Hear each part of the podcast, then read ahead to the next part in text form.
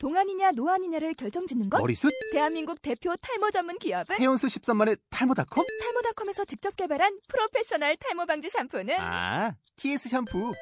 늘어진 두피 모공을 꽉! 단 한 올의 모발까지 꽉! 사용할수록 풍성해지는 나의 모발. 이제 탈모 고민 끝! TS 샴푸. 안녕하십니까. 한국제보관센터 쇼미더머니의 진행을 서상입니다. 여러분 새해 복 많이 받으세요. 을면이 밝았는데요. 오늘 을미년 새해 인사 드리도록 하겠습니다. 우선 뭐 저 혼자 하려니까 뻘쭘하니까 내가 우선 토스를 할게. 그래서 권우선 주장님, 고 청취자들한테 새해 인사하고요. 예. 네, 안녕하십니까. 청취자 여러분들. 올해도 가정에 건강이 깃들길 바라고요. 재무적으로도 탄탄한 좋은 한 해가 되셨으면 좋겠습니다. 네, 그 다음에. 예, 허광섭 팀장입니다. 새해가 밝았는데 올해는 어, 돈 많이 버세요. 그리고 쇼미더머니 그 저희 제목처럼 많은 그 호재적인 어, 돈 많이 보일 수 있는 그런 한 해가 됐으면 좋겠습니다. 새해 복 많이 받으세요. 네, 감사합니다. 두 분도 새해 복 많이 받으시고요. 어, 을미년, 제가 오늘 오다가 보니까 을미년, 뭐, 최- 옛날에는 그런 걸 못 느꼈는데, 뭐, 뭐, 흑룡이다, 뭐, 뭐, 백호다, 막 하는데, 올해는 청량이래요, 청량. 청량의 의미 아세요? 을미년이 청량의 띠래요. 뭐 푸르다는 그런 네. 거예요? 청량. 을미년의 미는 당연히 양인 거 아실 거고 을이라는 뜻이 거기 이제 푸른색의 의미가 있답니다. 그래서 청량이라고 하는데 뭐 여러 가지 의미는 있긴 하지만 그 음, 역사적으로도 뭐 우리나라 가슴 아픈 사연도 많고 한데 어쨌든 양의 해고요. 청띠는 제가 잘 모르겠고 양처럼 온순하게 다들 모여서 작년 그 시끄러웠던 것들 뭐 여러 가지들이 아, 예. 예, 양처럼 온화하게 좀 풀어졌으면 좋겠습니다. 그리고 올해 우리 쇼미더머니도 전체적으로 우리가 이제 오늘이 네 번째 녹음이죠. 네 번째 녹음이죠. 녹음 한 네. 다섯 번한 것 같은데요. 한 분은 공쳤고? 네 번째 녹음인데. 어, 올해는 조금 더 이제 여러분들 같이 체계적으로 해서 꼭 저기 청취자들한테 좋은 내용 할 수 있도록 같이 노력하도록 하겠습니다. 자, 올해 2015년 관련돼서 좀 얘기 좀 듣고 싶은데요. 최근에 이제 작년 말부터 뭐 국제 정세라든가 국내 정세라든가 많은 이슈가 있었어요. 그것들이 2015년도에 좀 어떻게 연결이 될 것 같으며 지금 뭐 모든 기관에서 2015년도 전망을 내놓은 것들이 뭐 그다지 썩 장밋빛은 하나도 없는 걸로 제가 알고 있습니다, 어, 팀장님. 네. 거기 관련해서 좀 정리 좀 간단하게 좀 해주셨으면 좋겠는데, 예. 우선 국제 정세부터 좀 크게 해서 좀 얘기를 해줘 보세요. 어, 우선은 어, 오랜만이고 어, 제가 담당하는 부자는 투자 전략 부분입니다. 네. 그런데 이 부분은 실제적으로 일주일에도 어, 굴곡이 플러스로 갔다 마이너스로 가는 커다란 변동성을 하는 시장입니다. 그래서 제가 뭐 2주, 3주 만에 얘기한 부분들이 실제적으로 우리가 청취자들이 어, 그 시점에 들을 시점에 어, 어떻게 반영이 될지는 모르기 때문에 우선 기본적으로는 전체적인 흐름 부분에 초점을 맞춰서 말씀해 드릴 거고요. 어, 또 2014년은 딱 끝내고 2015년이 딱 됐다고 어, 요런 산재된 문제가 해결 딱 하고 아이 뭐 혹은 해결 안 된 상태로 어, 정리를 해버리고 새롭게 시작한다든가 이렇지는 않습니다. 현재 상황은 2014년 어, 4분기에 불확실성으로 존재했던 여러 가지 문제가 해결 안 된 채 2015년으로 넘어왔고요. 네. 어, 확실하게 어떤 부분을 아, 올해는 어, 작년에 전, 전반적인 부분에서 어, 12월, 11월, 12월 연말 부분에 어떤 부분이 결론이 난 부분이 하나도 없다는 그러면 너무 추상적이라서 예를 들어 좀 말씀을 드릴게요. 지금 가장 큰 문제는 원자재 중에 유가 하락이고요. 그로 인해서 산유국과 자원을 주로 하는 자, 자원 부국들 여기에 큰 위기 상황에 세계 경제들은 경제 어, 주체들은 불안감에 아직까지 어, 방향성을 못 잡고 있습니다. 그러면 2015년도에는 과연 어떤 상황으로 갈 것인가? 요 부분에 좀 초점이 맞춰지는데 어뭐 2000년대 그러니까 21세기 넘어오면서 굵직굵직하게 큰 금융 위기 및 어, 시스템 리스크라고 해가지고 세계적으로 어, 리스크 발생에 의해서 어, 금융시장 특히 주가 시장이 큰 폭으로 하락을 한다든가 이런 부분들이 어, 10년에 한 1.5번 그러니까 2000년 넘어와서도 한 두어 번 있었죠. 한 2002년쯤하고 2009년쯤. 실제적으로 요번 상황을 2009년에 비유하시는 전문가들이 꽤 많습니다. 아, 저- 그래요. 네. 특별한 이유가 있나요? 좀. 어, 첫 번째는 어, 기본적으로 환율에 대한 위험성이 전 세계적으로 대두됐다는 부분. 그 다음에 어, 경제적으로 글로벌 경제가 실제적인 부분에 있어서는 다 마이너스예요. 그런데 나 홀로 독주를 하고 있는 미국의 경제 성장을 과연 나머지 그 둔화에 있는 경제 둔화 및 침체를 장기화 겪고 있는 어, 유럽이라든가 어, 중국이라든가 그 다음에 일본 이쪽에서 어떻게 받아들이냐 그리고 지금 현재 가장 산재돼 있는 음, 현실적인 어, 환율 하락의 주 원인 이런 부분들을 이 나라들에서 어떻게 감수하느냐 또 여기에 그 가속화된 게 원자재의 하락인데 이 부분이 어쨌든 2015년에 최대 화두가 될 겁니다. 문제는 이게 저점인지 아닌지 확인을 못 한다는 상황이에요. 왜 2009년하고의 상황 중에 그때만 해도 어 저점이라는 시각과 그 다음에 주변 정세에 의해서 어, 큰 폭의 그 떨어진 부분만큼의 반등 효과라든가 주변 정세에 호기로서 오히려 작용을 했었는데 어, 지금 음, 원자재를 비롯한 그 모든 가격의 하락이 과연 어, 긍정적으로만 미칠 수 있는지 정 음, 예, 그 부분이 상당히 좀 아직까지 아이러니하게 생각하시는 분들이 많을 텐데요. 네. 지금 기름값 뭐 아침에 주유소 보면 엄청나게 떨어져 있어요. 네. 계속 하루가 다르게 빠지고 있는데 예, 상식적으로 기름값이 떨어진다, 원자재 값이 떨어진다. 그러면은 어떻게 보면 가동률이라든가 공장 가동이라든가 것들 그런 것들이 활성화돼서 물품 생산이 늘어날 것이고 거기다 저렴한 생산물 때문에 소비가 증대되고 어떻게 보면 호황으로 넘어가야 되는 게 정상적일 거라는 게 이제 일반적인 상식인데 지금 원자재 가격의 하락은 좀 뭐랄까 이 자체가 또 불안전한 하락이다라는 반면에 거기에 따라서 경제까지 같이 침체될 거라는 얘기들이 있는데 그게 어떤 측면에서 그런 음, 평가들이 나오는 건지 예, 복잡한 부분인데 좀 쉽게 설명을 해드릴게요. 지금 주유소에 가서 저희가 가솔린 가격이 정말 싸졌다고 느껴지죠. 최근에 저희가 이런 경험을 한 적이 과연 몇 년 전이었을까 한번 생각을 해봐요. 2,000원대까지 육박했던 그 1리터당 네. 지금 얼마죠? 한 1,200원, 지금 1,500원, 1,500원? 1,500원 예. 아, 그럼- 차를 안 모시니까 예. 저는 어, BMW입니다. 예.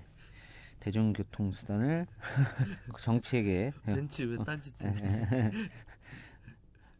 어, 실제적으로 우리나라 같은 경우는 수, 수출 주도주가 어, 모든 산업을 이끄는 나라이기 때문에 어, 첫 번째는 환율의 영향을 받고 두 번째는 어, 어떤 생산에 대한 부분이 어, 아무래도 지금 현재 화석 에너지인 원유 관련된 부분에 영향을 미쳐서 가격이 싸면 기본적으로 어, 생산 단가가 떨어져서 소비가 증가를 해서 경기가 살아나는 게 기본 어, 시장 경제의 원리였죠. 근데 제가 말씀드리는 그 어떤 부, 부분들을 이제 확정을 못 시키는 이유가 지금 가격이 하락이 돼서 저가에서 뭐를 생산을 하고 싼 가격에 많은 것들을 사서 경제가 좋아지면 어 2009년에서 다시 어, 주가가 회복된다든가 경기가 활성화된 현상들이 나왔었는데 지금 12월 그다음에 2015년 1월에 어, 세계 그 주요 경제 그 주, 주요 문제들이 그때 상황처럼 안 벌어진다는 거죠. 가격이 싼데 소비가 증가를 안 하고 있어요. 음. 이거는 대한민국에서는 한 4년 넘게 어, 경제 침체기, 그 다음에 가장 영향을 어, 받고 있는 수출을 가장 많이 하는 중국의 경기 둔화, 이 여러 가지 복합적인 상황 때문에 어, 한 3개월에서 6개월 사이를 두고선 지금 본부장님이 말씀하신 진행자께서 말씀하신 그런 현상이 일어나야 되는데 징후가 좀 이상하다는 거죠. 작년에 실제적으로 어, 우리나라의 경제 지표들이 주가는 보통 6개월을 선행을 한다고 하고요. 대표적으로 우리나라의 어, 관광업 지수 한 3개월짜리 지수가 어, 우리나라 주가 및 어, 시장 상황의 선행 지수로서 어, 뭐라고 할까 좀좀 정확한 어떤 정보라고 생각했던 부분들 이런 게 다 깨졌어요. 네. 실제적으로 어, 경제 상황을 선반영하는데 주가 지수라는 부분이 뭐 물론 이 저, 저를 비롯해서 어, 어, 이쪽의 전문가들의 예측이 상당히 빗나가서 투자자 및 어, 시장 상황을 보는 사람들이 어, 믿지 못하는 부분도 있지만 실제적으로 지금은 실적 확인이 안 된 부분 혹은 실적 확인이 돼도 어, 불신의 벽이 굉장히 높아져서 어, 원자재 가격이 떨어져서 생산 단가가 떨어져가지고 어, 소비가 어, 진작이 되고 경기가 살아나는 부분들 이런 부분들이 기존에 벌어졌던 패턴하고 우선 좀 많이 달라졌다. 제가 그래서 좀 어렵게 말씀을 좀 어떻게 단정도 못 지고 어, 명확하게 말씀을 못 드리는 이유가 기존의 패턴하고 상당히 큰 차이가 2014년에 벌어졌고 그런 동일 상황이 예전에 벌어졌을 때 어, 나타냈던 반응들에 대해서 말씀을 드리고 싶으나 어, 12월하고 1월에 벌어지는 게 조금 다르게 지금 흘러가고 있다. 그 복합적인 부분이 있습니다. 결론적으로 어, 지금이 1월인데 2015년 전, 전반적으로 어, 원자재 가격을 어, 저점으로 보고 어, 매수 및 어, 시장 상황의 호전을 기대하는 게 어, 지금 반반 정도. 어, 예전의 패턴이라면은 이 시기에 투자를 해서 어, 좀 더 나은 어, 상황을 어, 기대할 수 있는 상황인데 지금 현재는 어, 그거를 좀 정확하게 말씀드리긴 아니 명확하게 말씀드리기엔 조금 어려운 상황이다. 어, 2015년 딱 두 가지로만 정리하겠습니다. 유가 하락을 비롯한 이 부분은 생각보다 장기화될 수가 있어요. 물론 지금 저점이라고 생각을 해서 어, 매수 쪽으로 생각하시는 부분들의 에, 여러 가지 시각들을 어, 전적으로 부인하지는 않으나 아마 2015년의 상당 어, 부분은 이 불확실성에 대한 부분을 확인하는 작업이 여러 어, 분야에서 진행이 될 것 같고 공교롭게도 대한민국이라는 경제 구조는 이 부분에 가장 영향을 받고 있다.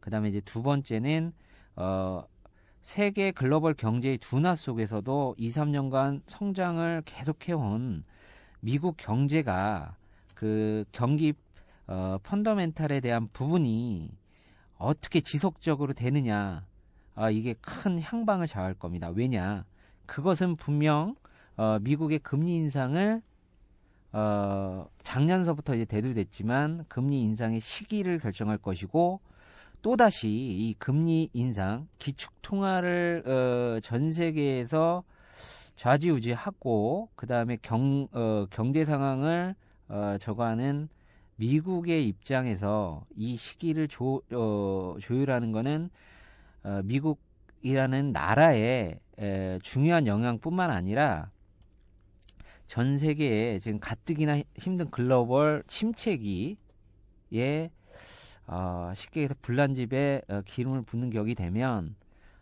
어, 제가 모두에 말씀드렸던 2009년에 그 여러 가지 상황 때문에 그쪽으로는 안 갈 거라고 생각을 하지만 그런 상황의 에, 부분이 또 발생할 수도 있다. 그 구체적으로 어떤 그렇죠. 음. 미국이 금리를 인상을 하면 음, 당연히 당연히 도 음. 올 상반기 안으로 금리 인하에 대한 부분이 어느 정도 음. 시그널이 오고 있는데 네. 반대로 미국이 금리 인상을 하게 인상하면. 되면은 음. 뭐 예를 들어서 어떤 문제가 생기지 네. 어, 그러면은 제가 너무나 추상적으로 말씀을 드렸더니, 드렸으니까 예. 예를 하나 들고 우리나라 상황 예를 들을게요. 지금 러시아 같은 경우에 루브라가 엄청나게 하락을 했어요. 여기가 아, 지금 가장 문제시가 되는 산유국, 그 다음에 자원부국의 대표적인 나라죠. 예. 여기는 어, 하루 아침에 금리를 6.5% 인상했습니다. 자금 유출 막으려고요. 네. 우리나라 같은 경우는 경기가 불황이라서 시중에 자금을 풀어가지고 어, 경기를 부양시키기 위해서 금리 인하를 어, 작년 8월, 10월에 단행을 했죠. 그 다음에 그런데도 불구하고 경기 상황에 호전이 보이지 않자 어, 재정 정책과 통화 정책의 관점에서 금리 추가 어, 인하를 지금 예견하고 있으나 이 부분에 지금 주저하는 이유는 제가 말씀드렸던 세계 글로벌 전체 중에 미국의 금리 인상 부분 때문일 수도 있어요. 쉽게 얘기해서 우리나라 금리를 인하시키고 어, 어, 실제적으로 러, 시아 같은 경우에 경제 상황을 살리기 위해서 그 다음에 어, 내부에 있는 외화에 대한 유출을 막기 위해서 자체적으로 금리 인상시켰어요. 근데 우리나라는 금리를 인하시켜서 어, 내수 경제를 부양시켜야 되는데 미국이 금리를 인상하면 우리나라를 비롯한 신흥국들, 그 다음에 미국의 경제 영향을 받는, 그 다음에 달러 보유고의 문제가 생길 수 있는 나라들의 어, 자금이 미국으로 흡수, 된다는 흘러간다는 거죠. 예. 그러면 그때 굉장한 문제가 터지죠. 그게 어, 우리나라가 98년에 겪었던 외환 위기의 어, 기본적인 원리예요. 쉽게 얘기해서 세계 전체에서 통용되는 기축통화 달러가 우리나라에서 없어가지고 문제가 98년에 터졌죠. 미국의 그 금리 인상은 그 부분을 시사한다는 거죠. 그러면은 몇 년입니까? 어, 이, 1998년 이후에 또다시 그 우리나라에서 겪었던 외환 위- 위기 이것처럼 신흥국에서는 또다시 외환 위기를 겪는다는 거죠. 어, 전 세계가 지금 글로벌 경제 안에 묶여서 나홀로 어, 뭐 신경 안 쓰고 자기 어, 내수에만 신경 쓸 수 있는 시대가 아닌 지금 작금의 상황에선 어, 기축 통화인 달러의 부분을 가장 어, 신경을 써야 될 부분이고 그, 요 최근에 발생했던 어, 원자재에 대한 부분, 원자재 그 대표적으로 또 유가 하락에 대한 부분이 미국의 그 펀더멘탈과 밀접하게 관련이 있다. 이게 이 방송이 저거에서 예. 어, 개인적인 시각으로만 좀 말씀을 드리기엔 좀 음, 힘든 부분이 어쨌든 있습니다. 이리저리 뭐 지금 정부기관이라든가 연구기관에서 내놓는 자료들도 그렇고 우리 팀장님께서도 얘기하신 것도 그렇고 2015년도 어쨌든 일반인들의 투자 전략 세우는 데 있어서 상당한 애로사항들이 있을 거라고 생각이 드는데요. 그 번외일지 모르겠는데 그 지금 정부 부동산 부양 정책 관련돼서 또 몇 가지 얘기들이 진행이 되고 있는데 이 부분은 좀 어떻게 보세요? 내수 활성화를 위해서는 어쨌건 간에 부동산에 대한 어떤 내용들이 잡혀야 되는 부분이 있는데 뭐 최근에 뭐 뉴스를 보니까는 8년 만에 최고 거래가 뭐 됐다는 그런 얘기를 제가 언뜻 본 것 같은데 그 부동산 관련돼서는 좀 어떻게 진행될 것 같은지 우리 아. 뭐이 부분은 권 지점장님이 좀 얘기를 해주셔도 괜찮을 것 같은데 부동산 많이 하시니까 아, 많이 하는 건 아니죠. 부동산 그런데 앞으로 고객들 만나서 상담을 많이 해보면요. 네. 그 시장 자체 흐름은 어떤지 잘 저도 이제 감이 좀 많이 떨어져서 모르는데 상담을 해보면 일반 주택이나 작은 수익형 부동산은 안 된다는 거를 인지를 하고 계세요. 실례로 그 고객님 한 분이 계시는데 그 요즘에 그나마 부동산 쪽에서 할 수 있는 건 두 가지가 있어요. 고액의 재개발을 들어가시든가 아니면 월세를 받을 바- 방법을 강구해야 되는데 상가도 웬만큼 중심권 아니면 비싸서 들어가지 못하세요. 그러면 그 경기도나 뭐 오산 동탄 이런 공장 주위에 있는 원룸 있잖아요. 원룸형 빌딩. 그 빌딩 안에 뭐 한 10개 정도 원룸이 있고 뭐 7, 8평짜리 있는 거. 그리고 뭐 고시원 쪽이라든가 대학가 주변 원룸. 이런 부분 하시는 고객님이 있는데 시가로 한 10억 초반, 15억이 안 되는 게 서울 인근에 있으시고 월세로는 그분이 자기가 이제 들쑥날쑥 하잖아요. 뭐 네. 들어올 때 있고 공실도 날 때도 있고 이렇게 대략 해보면 한 680에서 700 정도 나오신대요. 그런데 이분도 이제 직접 하시는 분들도 아 이제 이것도 힘들다 이거죠. 이유는 점점 이제 월세 하는 금액도 작아지고 금리는 조금 낮아져서 사람들이 월세 내는 거를 좀 적게 내려고 하는 것도 있고 조그맣게 월세 같은 거를 해서 건물을 져서 10억짜리를 하고 있으면 좀 잘 되잖아요.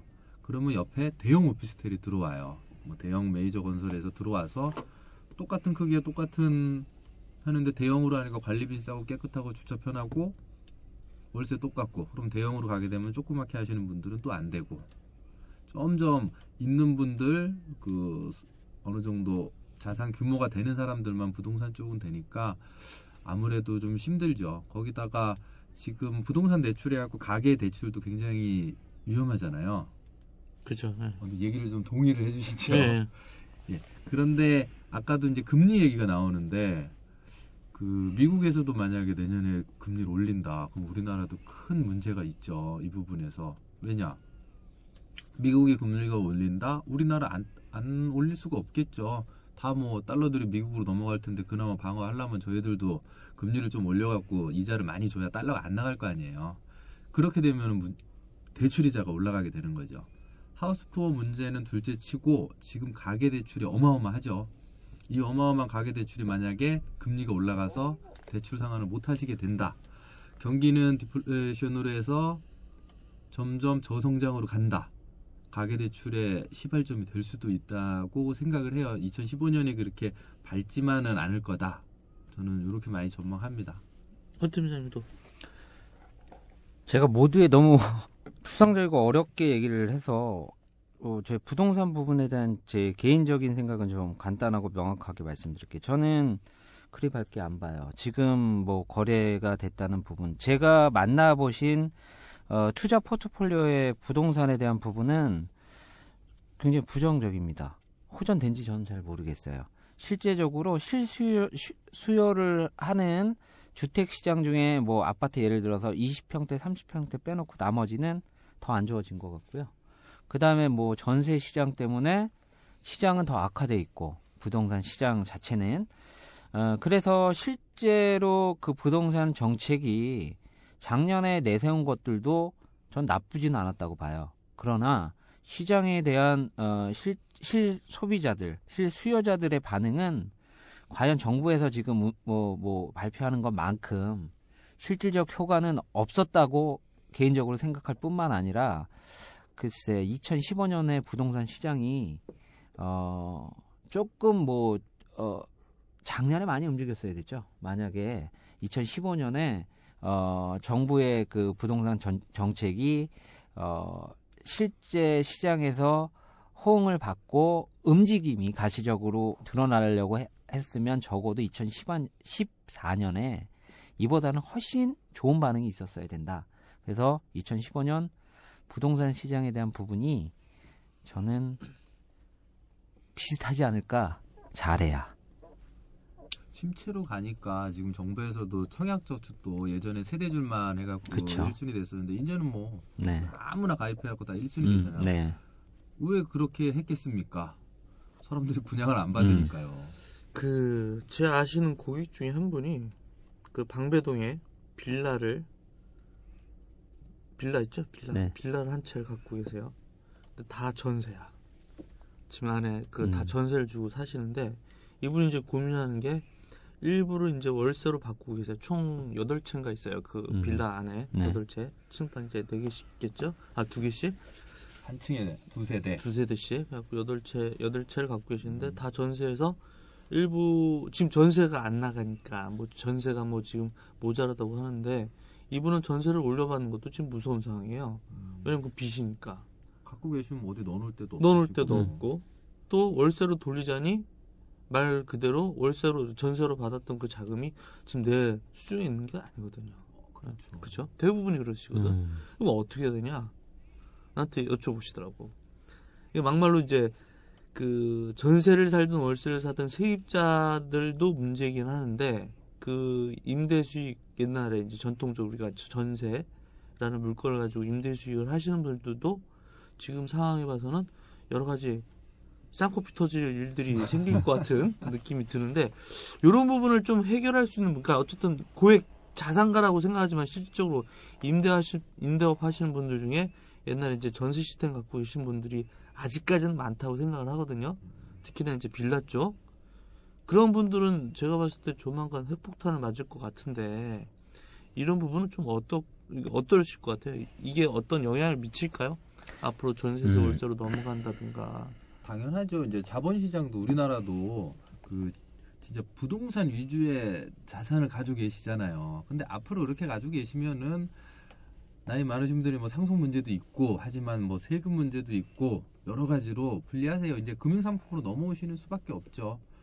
굳이 뭐 2, 3억 들여가지고 오피스텔 해서 그거 월세 60만 원, 70만 원 받으려고 또 쫓아다니면서 집수리 하는 것보단 증권사나 보험사에 월 지급으로 나올 수 있는 상품들 굉장히 많아요. 요즘 은행에 넣어봐야 뭐 1억 넣어봐야 10몇만 원인데 그래도 증권사나 보험에서 월 시급식 상품을 가입하면 뭐 꾸준히 월세 받는 것보다는 양호하게 비과세 상품도 많고요. 일정 부분의 부동산 부분을 점점 매도를 해서 금융 상품화 해야죠. 근데 문제는 그런 분들도 그렇게 하는 걸 모르는 게 아니라 그런 포트폴리오를 짜기 전에 전세 자금을 통해서 이제 나왔던 금융 소득은 줄어들었고 이거를 월세나 이제 아까 권 점장이 얘기하신 부분을 네. 따라가려면 월세 시스템이든 뭐 전월세 시스템이든 전환을 시켜야 되는데 그러기에도 녹록치도 않다는 그렇죠. 거거든요. 지금 사례에서 말씀하셨던 분들 이런 분들이 많죠. 그래서 부동산 지금 정책을 어떻게 할 수가 없는 거예요. 경제를 생각하면 어 뭐 여러 가지 부분 중에 금리라든 이런 부분들 더 강하게 해야 되겠죠. 하지만 우리나라의 지금 대다수의 자산의 어, 대다수를 차지하는 그러니까 대부분 대다수의 사람들이 대부분의 자산 어, 보유 형태로 갖고 있는 부동산이 지금 말씀하신 뭐 은행 금리 및 대출 및 이거에서 이루어졌기 때문에 부동산 정책을 경제 상황만을 생각을 해가지고 포인트로 맞췄다가는 그런 분들이 다 심각한 그러니까 자산 뭐 구조에 아주 그냥 뭐 하우스포 그래서 생긴 거 아닙니까? 힘든 부분이에요. 그래서 그런 부분들이 뭐 저 같으면은 만약에 그분에게 어 부담부 월세로 전환을 시키고 기존에 있던 그 전세 보증금에 대한 어, 시중 금리, 금융 어, 관련 저금리에 대한 부분을 아마 산술적으로 계산을 해서 권 지점장님이 말씀하신 것처럼 서서히 정리를 시작하시는 게 앞으로 빨리 더- 정리하는 예, 게 맞을 예. 것 같고. 예. 우선 알겠습니다. 두 분 말씀 잘 들었고요. 2015년도 전망 좀 요약을 해보면은 여러 가지 악재성, 악재와 불확실성에서 뭔가 판단하기 좀 이르고 그런 불확실성을 확인하는 시기다. 그렇죠. 예. 투자 설계에 있어서도 뭔가 좀, 좀 조심, 뭐 어떤 예측이라는 것 자체도 의미가 없다는 얘기시고. 실제적으로 지금 사- 상황에서 현실적으로는 현금화 시키는 게 가장 안전한 거예요. 예. 왜냐하면 아, 네. 말씀하세요. 그래서 본인들이 갖고 계신 그 투자 부분 채권이던 아니면은 어, 주식이던 실제적으로 자금이 묶여 있는 ELS라든가 뭐 묶이는 여러 가지 부분들이 있어요. 그런데 황금성이 있는 즉 어, 현금 유동화를 할 수 있는 부분들은 빨리 어, 현금화를 시켜서 불확실성이 어, 어느 정도 해소가 돼서 적어도 리스크 부분이 어, 불확실성을 어, 능가할 수 있는 시기가 올 때까지는 어, 함부로 진짜 무서운 얘기. 예, 아, 제 얘기 이거 진짜 왜냐면 손해 보고 난 다음에 후회하면 완전히 늦죠. 그런데 어, 플러스로 전환이 될 수 있는 부분들은 기다렸다가 어, 확인하고 들어갔을 때 조금 덜 먹으면 돼요. 아, 저는 그렇습니다. 현재 어, 애매한 부분이란 표현 중에 금융위기에 상황하고 비슷, 한 8, 90% 정도 비슷한 상황들이 막 보여지고 있어요. 2000년대 넘어오면서 세계 금융 위기라고 했던 여러 가지 사건들.